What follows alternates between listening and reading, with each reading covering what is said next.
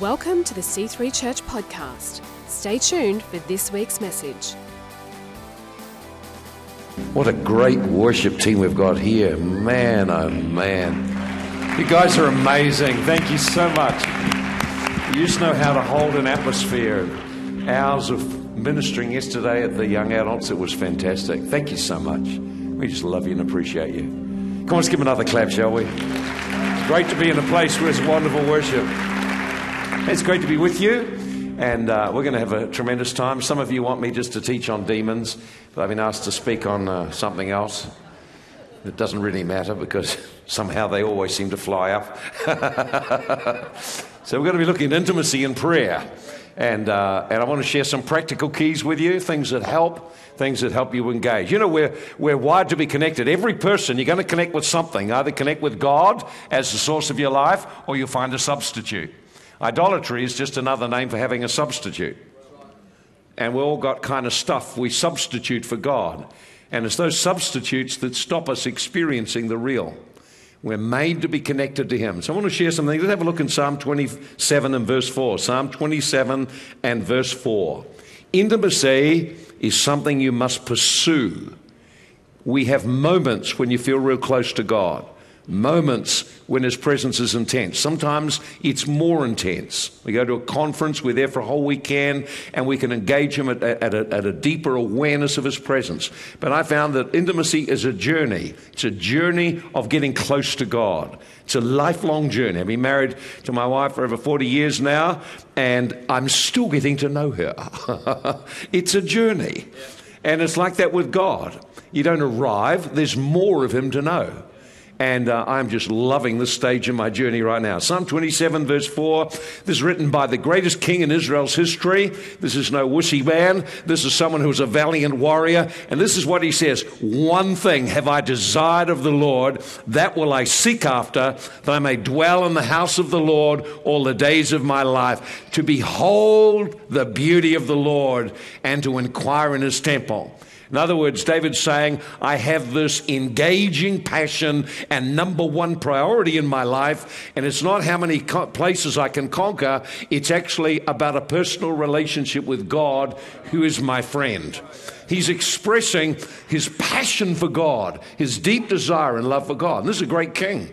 He says, oh, I just love being with Him. Seems like a paradox that a guy who's a mighty warrior that never lost a battle, except a battle with lust, never lost any military battle. Here he is, and there's a side of him revealed, and he comes out and he says, I've just got this passion for God. And he learned and developed that passion when he was young. He developed it as a shepherd when he was alone and there was no one to talk to. And in that place of loneliness, where he felt rejected by his family, so despised literally within the family environment that they didn't even consider bringing him in when the prophet came. They didn't even think of him. That tells you something about where he sat in the family line. And so he had this whole issue with loneliness as a younger person. And he found, or instead of becoming bitter in it, he turned it into an engagement with God, out of which he begins to write out of his experiences. We'll look at Psalm 23 a little later, which is him writing out, this is what God is like for me. And so Psalm 23. See, intimacy is about being connected and having the feeling of being connected. You feel near. Today, you know, I don't know what it was like for you, but I can't get around. I hate it if I can't get on the internet. I kind of feel like I've got to get connected. I'm sort of missing something. And so today people are on Facebook and Twitter and internet, and if you can't get on, it's like your life has stopped. I've got to get on. And yet, in all of that, wherever we go, we find that the big and deep problem that people are having is how to be intimate, how to actually connect at a heart level so that there's a feeling of engagement, a feeling of connection. And a lot of what we see today is just a substitute for real heart connection. To connect and be intimate with God, it requires your heart engaged with Him. It's not just about being in an atmosphere, which is wonderful because people have created it, but it's about your daily journey of engaging with Him. And so it's a pursuit. So number one thing you need to realize, I want to make intimacy with God my pursuit. It's not something that is static. It's always changing, sometimes closer, sometimes a little further. But on the whole, I want it to be an upward. I'm getting to know you more and delight in you. That was Paul's cry too. He said, oh, that I might know him. What? You're an apostle doing all these things? You don't know him? Oh, there's so much more to know. I want to feel his presence, be near him, constantly engaging him. Let's have a look in James 4. And the same thing, James 4 and verse 8. Here's a fantastic promise. And it says here, draw near to God, and he will draw near to you. There's an amazing promise. Now, the whole context of that is the conflict for your heart. If you read through the verses there, it refers to the world putting a pull on you and literally turning your heart so you become an adulterer with God. You're caught up with the same values, same lifestyle, same everything as the world, and yet you're trying to walk with God. It just doesn't work. He said it's kind of a form of adultery where you're out there trying to actually hold and possess everything everyone else wants, and you've lost or missed that passionate relationship with God. That's what he's looking for. He's desiring that. So it talks in there in a few of the verses about the pressure the world brings on us, pulling for our attention all the time. Talks about the pressure that demonic spirits bring. This is what he says, if you'll submit to God or align your life right with God, you can resist the devil. He'll just flee from you. You can deliver yourself. You can actually break out of the bondages that have come if you'll align with heaven and make it your pursuit to draw near to God and actively resist the things that would steal that intimacy. Draw near to me, I will draw near to you. There's a clear promise. It's not conditional anyway. You draw near, I'll draw near. So God makes it really clear that if I'll pursue him, I will find him. Over and over, if you will seek me with all your heart. In other words, it's not like having little casual prayer. It's saying, God, I want to connect in a deep and personal way. It becomes a passion. I'll show you what you can do that'll awaken that in your life. So every one of us, doesn't matter whether you're in ministry, whether you're in business, whether you're in government, education, everyone faces pressure on you for your heart. Whatever's got your heart has got your life. In Proverbs 4:23, it says, guard your heart, guard your affections, guard what is going on in your inner life, for out of that flows the issues of your life. Or literally, the boundaries and borders of the life you're experiencing is determined by what you got going on inside your heart. And the place your heart begins to engage God, when we get into worship and intimacy, it's about the heart connecting with him. My innermost being, my spirit man on the inside. So how am I going to develop intimacy? How can I grow in that area? How could I shift from where I am now? It doesn't matter what stage you're in or whatever you're in your personal life right now, you could make a decision that your life is going to shift in terms of your relationship with God. And what I have observed is this, that those who will pursue him, they find him. Those who will make God a pursuit in their life, discover him, and their life is different.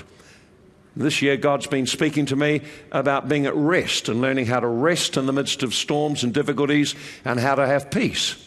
And so I'm glad that almost every day this year I've started to experience the peace that God gives that enables you to be in turmoils and conflicts and uncertainties, and yet God is there. It comes out of intimacy. It's something he says, I will give you. I give it to you. My peace I give to you. See? So let's have a look then at some simple keys. Number one, and here it is, prioritize your time. Prioritize your time. If I want to see what's important in your life, just have to look at your diary, and I can see where your time's going. Have a look at your wallet, see where your money's going. Put them together, and we've got what's important in your life. That's how you see what's important to people, where their time, where their finances go. So notice in Mark, let's read in Mark chapter 1 and verse 35. Mark 1, verse 35. And Jesus, you think you're busy. He had crowds. He would wake up and the crowds were gathering. You know, he was thronged wherever he went. I mean, he just was a magnet for people, and they all had one thing in mind. I've got a need, and I want you to meet it. So wherever he went, he was literally thronged. Some days, he was so busy, they couldn't even stop to eat. They were so busy. He had pressure, tension, stress. Even his friends would contact him and say, you need to come now. Drop what you're doing, come now. Lazarus, your friend is dead. He had pressure all the time. He understands what pressure is like. So notice how he handled it. In the morning, having risen a long way before daylight. Look at that, a long way before daylight, he went out and departed into a solitary place, and there he prayed. You can't develop intimacy without time with God. You can't do it. You just can't do it. Notice what Jesus did while it was yet dark, long time before the light came up. He's out there and he's in a place of prayer. First thing I thought about that was this. I wonder how he woke up. And when I got a clock, I set the alarm, beep, beep, beep, beep, beep, wake up, time to get up, time to meet with God. How did he do it? You see, there was actually, his whole life was aligned around, I can't do what I do unless I engage with God. If I try this in my own strength, I will fail. I need the power of the Spirit. I need connection with God to do what I'm going to do. So I think he just went to bed and he just spake, body, wake up. Now, of course, at home you could wake up at 5:30 and be still dark. But here, 5:30, I go out to the beach there. Goodness me, there's people out there swimming and surfing, all kinds of things. 5:30, they're out there. I had to be really early, but I got about quarter to 5 in order to get out and beat everyone. So many people. So I found in Sydney here, it's an interesting culture. I haven't seen so many men in lycra in a long time, all out there on the beach in the morning, biking and walking and huffing and puffing and listening to stuff. I've seen people out there with their trainers at 5:45 in the morning, got a trainer out there on the beach, 2 girls, 1 trainer. Think, whoa, look at that. And people out there walking their dogs and animals. And I wondered, wow, you got to be up early here to beat the crowd at the beach. It's a priority. It's actually making a decision. I'm going to rise and God is going to get the first and the very best of my life. And it's actually quite practical too. What I've noticed is this, is that in the spirit world, when people rise, everything starts to get busy. And you notice that when it's still dark, it's actually incredibly quiet at that time in the morning. Very, very quiet. There's a quietness that greatly facilitates engaging God. And so Jesus made it a habit to get up. Think about this. How did Judas know where to find him? He had a habit of praying in a garden. He made a habit. He built a lifestyle of prayer, so much so that when his enemies wanted to find him, they knew exactly where to find him at a certain time. He was there. As was his habit, he was in the place of prayer. He had patterns built in, structures built in his life to hold up and strengthen him for the tremendous demand that rested on him. And I know in Sydney you have tremendous pressures on you of all kinds, every kind of area. One thing is learn from Jesus. Rise, make it a priority. I'm going to get alone with God, going to build a time with God. Notice he rose a long time before daylight, went out into a solitary place, and there he prayed. You need to get alone. Away from the cell phone, away from distractions, in a place which is peaceful. And you've got to find what that is for you. For me, we live right on the edge of the country, and I found a place. I've got a track, and so it's a bike. One of these cycling tracks goes for miles. I can walk for miles if I chose to, but I choose to walk about an hour. And so I found it incredibly helpful. I get out there, it's a straight pass, I can close my eyes and just begin to meditate and wait on God and speak in prayer, and I begin to find him there. And I have found, while initially it was a bit of a challenge, it's come to the stage now, almost every place I go, I look for a place to walk first thing in the morning before everyone's up. Sometimes it's in the hotel around the big circuit around inside. Sometimes it's outside around the street. Perth, it was down there. I found a track by a railway line, and I could go there and meet with God. Have my meeting with him. When I get out of travel and come home, the first thing I want to do is get up and meet with God. See, you'll find that what starts off as a discipline and something you need to build into your life becomes something you don't ever want to do without. And in fact, if you haven't got it, you start to feel, oh my, I'm missing God. I need to get out there and have my time again. So prioritize your time. Set some time that works for your schedule. Everyone's got to work that out for themselves. Make it a place which is free of distractions. Nothing's going to get in your way. I sometimes will have it in a room at home, and I usually play what I call just instrumental music, violin music, because it builds an atmosphere, makes it very easy to worship God, very easy to encounter him. So if it's at all possible, build an environment or find an environment where intimacy is possible. You think about this, a husband and wife, if they're going to be intimate, normally close the door. There's nothing worse to your intimacy as a husband and wife as having children burst into them. Get out of here. You know, you want to be alone if you're going to be intimate. You can pray anytime, but to be intimate with God, it involves exposing your heart and your feelings and engaging with them. You need to have a place you can be alone, a place where you can enter a world of privacy with God. So that's number one, prioritize time alone. Prioritize. Now think about that. What will you do to prioritize time tomorrow? See, today you're going to get a challenge to actually engage God at a deeper level and a consistent level in your life. It'll shift your life, I guarantee it. Not straight away. It's like when you're trying to get fit. You go out there to get fit. You make a decision. Man, I'm out of shape. I need to get fit. So you go down and you start doing some running. Now, the first day, well, oh, I've had it. The next day, you've still got this good motivation. I'm going to get out. And you go a little bit further. Third day, you're aching. Oh, maybe I'll miss a day. Yeah, I'll just sleep in today. I'll pick it up again tomorrow. Tomorrow comes, oh, I'm still aching. But here's the thing. You've got to get over the ache. If you just make the decision, it doesn't matter if my body's aching. I'm getting up again. I'll get up again. I'll do it. I'll build the habit in. And then after a while, your body adjusts. Then it gets to like it. And after a while, instead of puffing by the time you get to the gate, you're doing quite a good distance. You know, I'm exhausted. I better go back inside.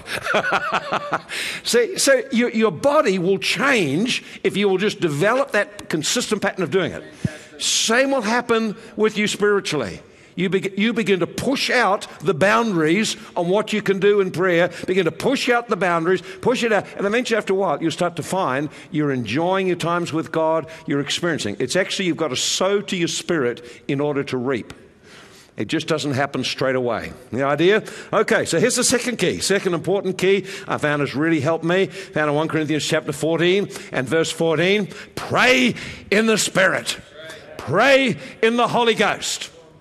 Why do I need to pray in the Spirit? Pray in tongues. Speak in the Spirit. 1 Corinthians 14 verse 14 says this. It says, when you pray in the Spirit, my spirit is praying. You're not doing something with your mind. Your spirit has a voice. Your spirit man has eyes. Your spirit man has ears. You have a capacity for interacting with the spirit world from your spirit. When you pray in tongues, the Holy Spirit, who's connected to your spirit, starts to give language to you to utter. And what happens is your spirit begins to arise on the inside. If I'm going to experience God, there's a big difference between meeting God spirit to spirit and just being in a melancholic mood. A lot of people mistake just being in a melancholic, soulish mood for connecting with God. Ah, feel good. Now, it's not about feeling good. It's about your spirit arising in a flow of life. It's the Holy Spirit's work to reveal Jesus to you. It's the Holy Spirit's role to speak to you. And one of the gifts God gives is the ability to energize and arise in our spirit to actually open up and engage and let a flow of God through us. So when you're praying in tongues, your spirit starts to energize. You begin to start to arise on the inside, and you begin to break through the hindrance that your body and your soul sometimes can be. So I found a powerful thing to do is strong praying in the Spirit, get your body moving so that your spirit is arising. Now, does that make you intimate with God? No, it doesn't. It prepares for it. It just prepares for intimacy. Intimacy is much more quiet and tender, and it's a connecting and a communicating. But before that happens, you've got to recognize that your body resists intimacy with God. Your soul will resist intimacy with God. Demonic spirits around you will resist you being intimate. And the pressure and demand of time and all the things to do will all crowd in to try and steal that from you. There's a story of Mary and Martha, and Martha got into quite a state of agitation. And Jesus said, Martha, Martha, one thing is needed. Mary chose it.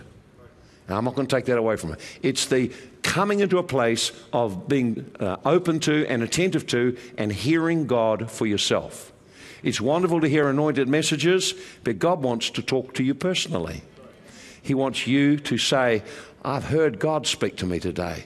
God has been talking to me about my life. How wonderful it would be in church if we came every week and our spirit is alive because we'd be meeting with God. And we come in, instead of the musicians having to carry the whole meeting, we come in and there's something in us already risen up. And we've been walking with God this week. We have something to contribute. So praying in tongues will stir your spirit up. So when you begin to pray in tongues, boldly, the Bible says, come boldly to God. Enter his presence boldly. He welcomes you to come.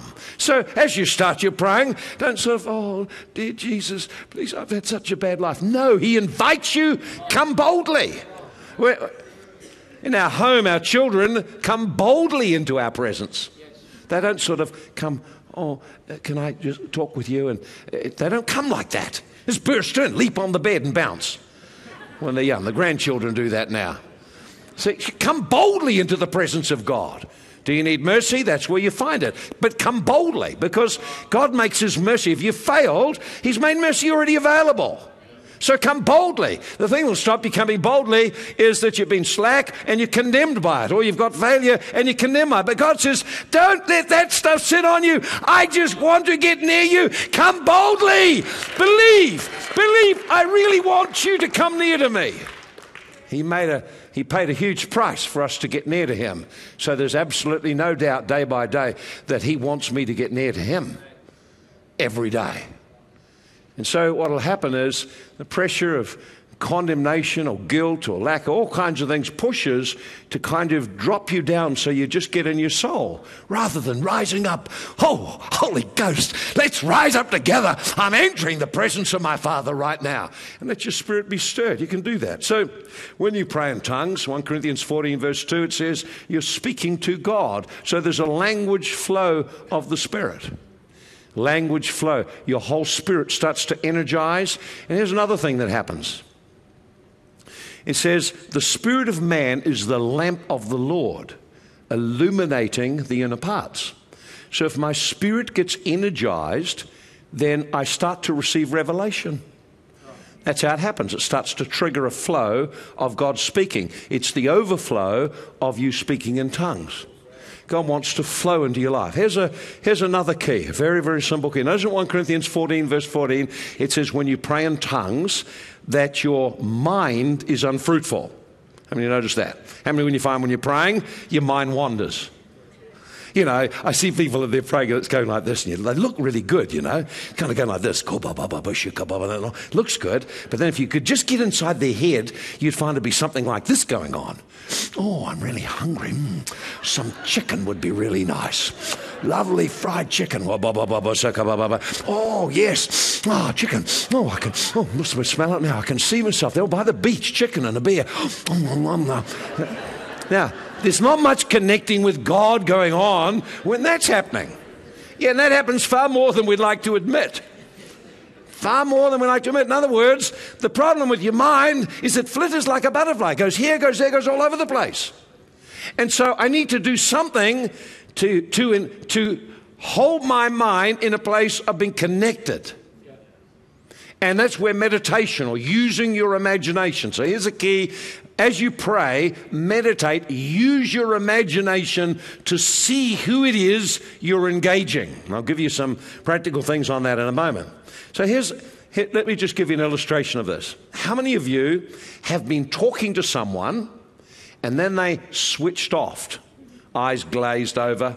They just... Oops, yeah. What was that again? How many of you had that experience? Anyone had that experience? Okay. How many of you could feel it happen before you noticed it happened? See? You could feel it happen. So here's the question. How did you feel that? And here's how you felt it. Because when we're in communication and speaking, there's a flow comes from our spirit. And when the person's receiving, you can feel the flow and you feel it going into them. You feel the draw. The moment they disconnect, you feel the flow stop. They literally break the connection. And how do they break the connection? Quite simple. Their mind just goes somewhere else. As soon as the mind goes somewhere else and starts to think about something else, the relational connection breaks immediately. So in prayer, a vital part of intimacy is that I stay connected with my mind. I've got to get my thoughts engaged with the prayer process, or I will disconnect. And the result of disconnection is you go through the motions of praying, but you don't feel engaging God at all. You actually feel, oh, I've done my bit, but that wasn't much, and I wonder where God was and all of that, and oh, well, I'll get up tomorrow, I suppose. But after a while, it'll all fizz out, because without the connection, you'll find you don't get the reviving and the life come. So it's the connection. So you notice then, if I'm connecting with a person, I've got to be attentive. I've got to give them my attention. That means you literally focus your thoughts and attention upon the person. And what that means is you eliminate distractions. So for most of us, as we begin to pray and try to be intimate with God, our mind remembers lots of things. Our mind is very, very busy. Our mind goes here, and then it's there, then it's over there, then you're thinking about something, and then there's some other thing coming. You think, ooh, where did that come from? And you're all over the place. And the net result is no connection and intimacy. You're just going through the process of prayer. So once you understand that, you realize that to become intimate, I need to give my full attention. I need to let my heart and mind flow towards the person. Quite simply. And one of the simple biblical keys to do that is to use your imagination to see. In Ephesians 1:18, it talks about the eyes of your heart. So your imagination is the part of you that enables you to imagine, to picture, to see what has yet to come, to see what is here, what is not here, but it's real. So, for example, when I'm away, I can close my mind and imagine my wife. She's not physically with me, but in my imagination, I can see her and use my imagination to see and connect in my heart. Now, what's got your imagination will determine how intimate you can be with God. Wow. Think about that. That's why today, so many people are struggling in intimacy because they've got so much stuff has invaded either traumas, leaving traumatic pictures, or just the invasion of internet stuff, pornography, and literally it pollutes the whole imagination, the screen part, which is where God communicates with you. Think about this. When God spoke, when Jesus spoke in Acts chapter, or Peter spoke in Acts chapter 2, he said, Spirit of God will come on you and you will have dreams and visions. So where do you get the dreams and where do you get the visions? You get them in your imagination. In other words, your imagination is a receptor place for interacting with God. Think about that. So God, who is a spirit, communicates in our spirit, but the place that we engage with that is when these thoughts and pictures come into our imagination. So if I'm going to hear God, it'll be spontaneous thoughts and pictures coming into the mind.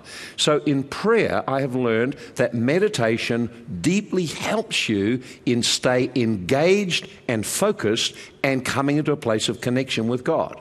And you'll find this all through the Bible. Hebrews 12 verse 1 says we're to look to Jesus. So in prayer, one of the things I found that's been the most helpful apart from the praying in the Spirit is using my imagination to picture engaging with Him. Now what happens is initially you use your imaginations like priming the pump, and then gradually as you yield and let your heart flow to the Lord, the Spirit of God makes it come alive. I'll give you an example. Some years ago, I was really struggling with an issue of feeling rejected. I had certain belief structures in my heart and certain hurts that had been there from when I was very, very young.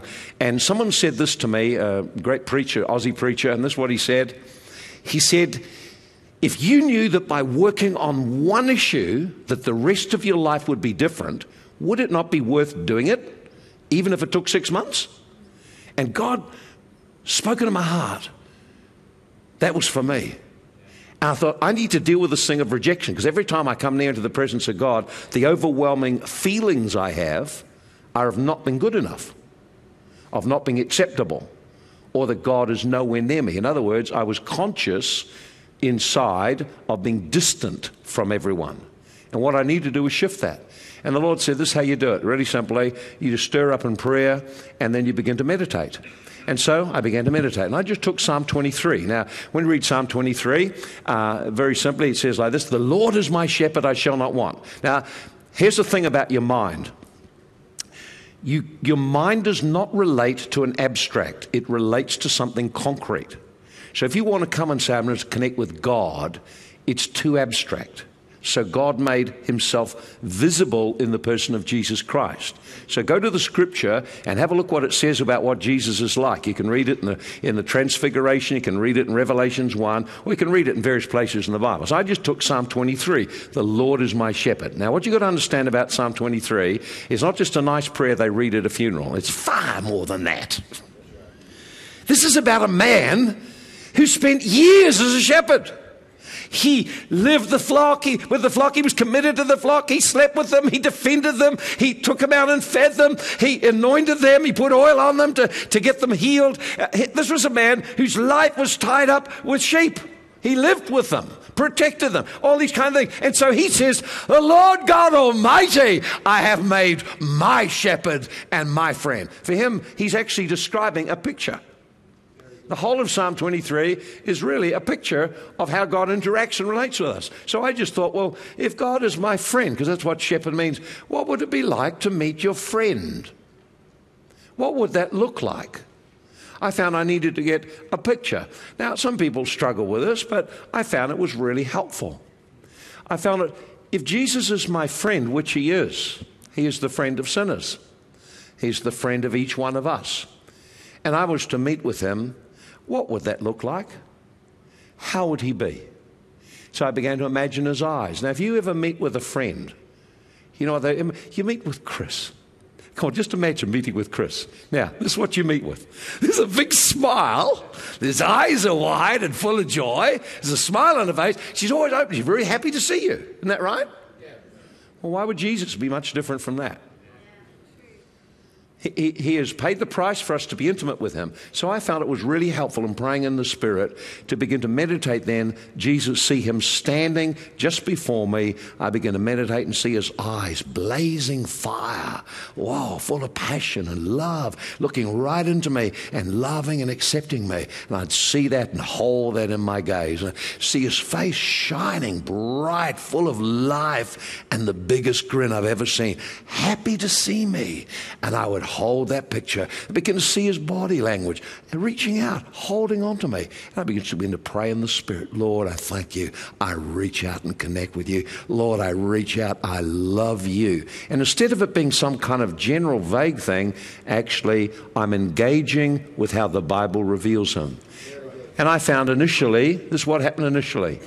Initially, the beliefs in my heart were so strong about not being near God or not being near anyone, that I would find it felt like there was a struggle going on. And I could literally feel the struggle that what I was seeing and reaching out to believe that this is the truth, there was something in my heart reacting to it. And so I just kept it every day. Every day, I just make it my purpose. I'd go through 23rd Psalm, one part of it, every part of it, some parts of it. But the biggest thing was to engage. This is Jesus. He's my friend. Oh, my friend, and I love him. I love you, Jesus. I begin to see and reach out and pray in the Spirit, let my heart flow. And I found I could hold my attention on him longer and longer and longer. And then one day, I just connected with him. I had to understand it. It was like the room flooded and I felt his love. I felt intimate. I felt close. I felt loved. I cried and cried and wept and wept and wept. And for weeks after, if I ever just even shared the 23rd Psalm with anyone, they would cry too. There was like an engagement that became something spiritually written into my life. So your encounters with God, whether they're deep or small or however they are, write something into you that gives you something to bring others into. Amen. So, a bit of finish. We're getting near the end on this. So, very, very powerful. Picture as you pray, focus your attention, and then flow with love towards this one you see. And eventually, it takes on a life of its own. Another thing I found really helpful in developing intimacy with God is to literally present each part of myself to Him. Present your bodies. The Bible says, Romans 12, 1, present your body. What does that mean? I say, well, Lord, you have made me spirit, soul, and body. Lord, I just present my spirit to you today. Every faculty of my spirit, Lord, I surrender it to you in love. I yield the eyes of my spirit, the ears of my spirit, and the feelings and the thoughts of my spirit, the sense. I yield everything to you. Come, Holy Spirit, fill me. And I take each part of my... And what I found as I would do that, I would found that I'd become aware. For example, when you start to present your heart and affections, you start to become aware, oh, I feel a bit condemned about that. I need to put that right. And so I found as I would yield different parts of my life to the Lord, I become conscious. I could begin to speak over them my desire. Lord, I love you with all my heart and soul. Lord, I set my affections upon you today. Heart, turn from that. Turn to the God who loves you. I found I could start to direct the different parts of my life into unity and alignment with Him. It wasn't very hard. Very quite easy. Your eyes. The things you see. What have you been looking at? Well, you know, when you come to direct your eye, Lord, I yield my eyes to you. The eyes of my inner man, my imagination. You suddenly become aware, I need to be cleansed. I've seen some things this week I need to be cleansed from. Lord, just cleanse my eyes right now as I present them to you. I thank you, Lord. I see you clearly. Lord, I yield my ears to you. Lord, I heard negative things. Lord, I just ask you to forgive me for listening to those things. Lord, I yield my ears to you. Today I hear your voice clearly. You can literally align yourself and engage very intimately with Him. For many people, there's quite a struggle in this area. So intimacy, as I say, is a journey. The first thing about it to realize is that if you're willing to draw near, He will draw near to you. But in the journey coming near to Him, you become aware of the junk that you need to face in your life. Intimacy is a journey. It's a journey of opening up our hearts and lives in deeper and deeper measures. And so areas are blocked. So, for example, if you had a lot of sexual relationships, your heart will be scattered and you'll find it quite hard to get focused. You may need to ask the Lord to cleanse you and unite your heart and break all the ties and attachments. You may find that you've got deep offenses in your heart. And as you come near to Him, you start to become aware of those things. So you say, God, I just recognize there's these things there, Lord. Show me where it is. Show me who it is I'm offended at. You may find that you're very angry. God doesn't mind about you being angry. He just wants you to work with Him and let Him help you to deal with it. Anger is just a demand people put something right. He wants you to learn to forgive. So you may find that in your journey of intimacy, that as you come into His presence, He makes you aware. I don't think you've got to fix everything up. I'd say He just says, come boldly into my presence. But in the coming in, you start to find the stuff. If you've been hooked into pornography, you'll find those images will keep coming back. The Holy Spirit will start to show you this is stealing your capacity to be intimate. It's an enemy and a thief. Now, it's a huge difference. Someone telling me, listen, this is bad for you, don't do it, to me hungering for intimacy with God and finding it's a distraction I don't want anymore. See, the motivation now is different. And so you begin to start to shift your thinking. Lord, I just speak into the whole neuron tracks in my brain. I curse those tracks that would take me down that path. Lord, I see myself intimate with you. And start to build new paths in your mind and new pathways in your imagination of encountering God. See, it's not like a rocket science. It's actually relatively quite simple. But most people don't take time to think and process through things. So your heart can have blocks. It can have trauma pictures. It can have unforgiveness. It can have bitterness. It can have a whole range of things that affect your capacity to be intimate. So as you set the journey of intimacy, God will start to show you where the blocks are, and one by one you deal with them. And then you find greater freedom, greater liberty, greater enjoyment of God. The last part of it, we'll just finish with this one here because we're really run out of time already. And that's this one here. In Habakkuk 2 and verse 2, he said, I'll set myself upon my watch and I will see what the Lord will say to me. In other words, learn to listen for the voice of God. God would speak to him through, he would see things. So God speaks to us all in different kind of ways. One of the ways is through pictures.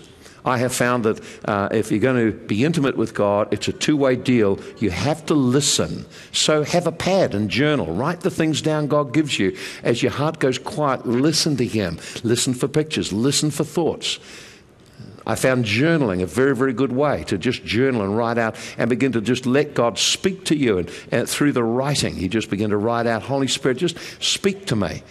Another way is just to sit with the Word of God and allow the Word of God to minister to your heart. How do you do that? Holy Spirit, speak to me.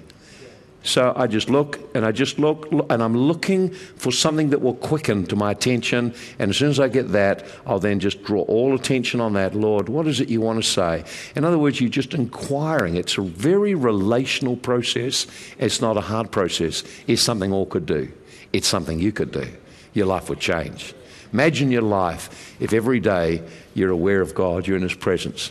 You know what I found is once you've actually learned to break through into the presence of God consistently, you can do it anywhere, anytime, in about 1 minute. You can just stop, car stopped at the lights, oh Lord, and drop into your spirit. Thank you, Lord, you're here, your presence is filling the car. And just begin to meditate quietly and pray in tongues quietly, and you suddenly feel His presence come. How wonderful to carry His presence. To be a carrier of revival, to be intimate with God and to know Him and experience Him, to be able to bring Him to others. Don't get worrying about the big experiences people have. Just get on a journey where you're going to deepen yours. Don't worry about, I got caught up into heaven and saw angels, all that kind of stuff. No. You just build your intimacy with Him and let your life show the fruit of it. You say amen? Thanks for listening to the C3 Church podcast. Visit us online at myc3church.net. Join us next time for more great teaching.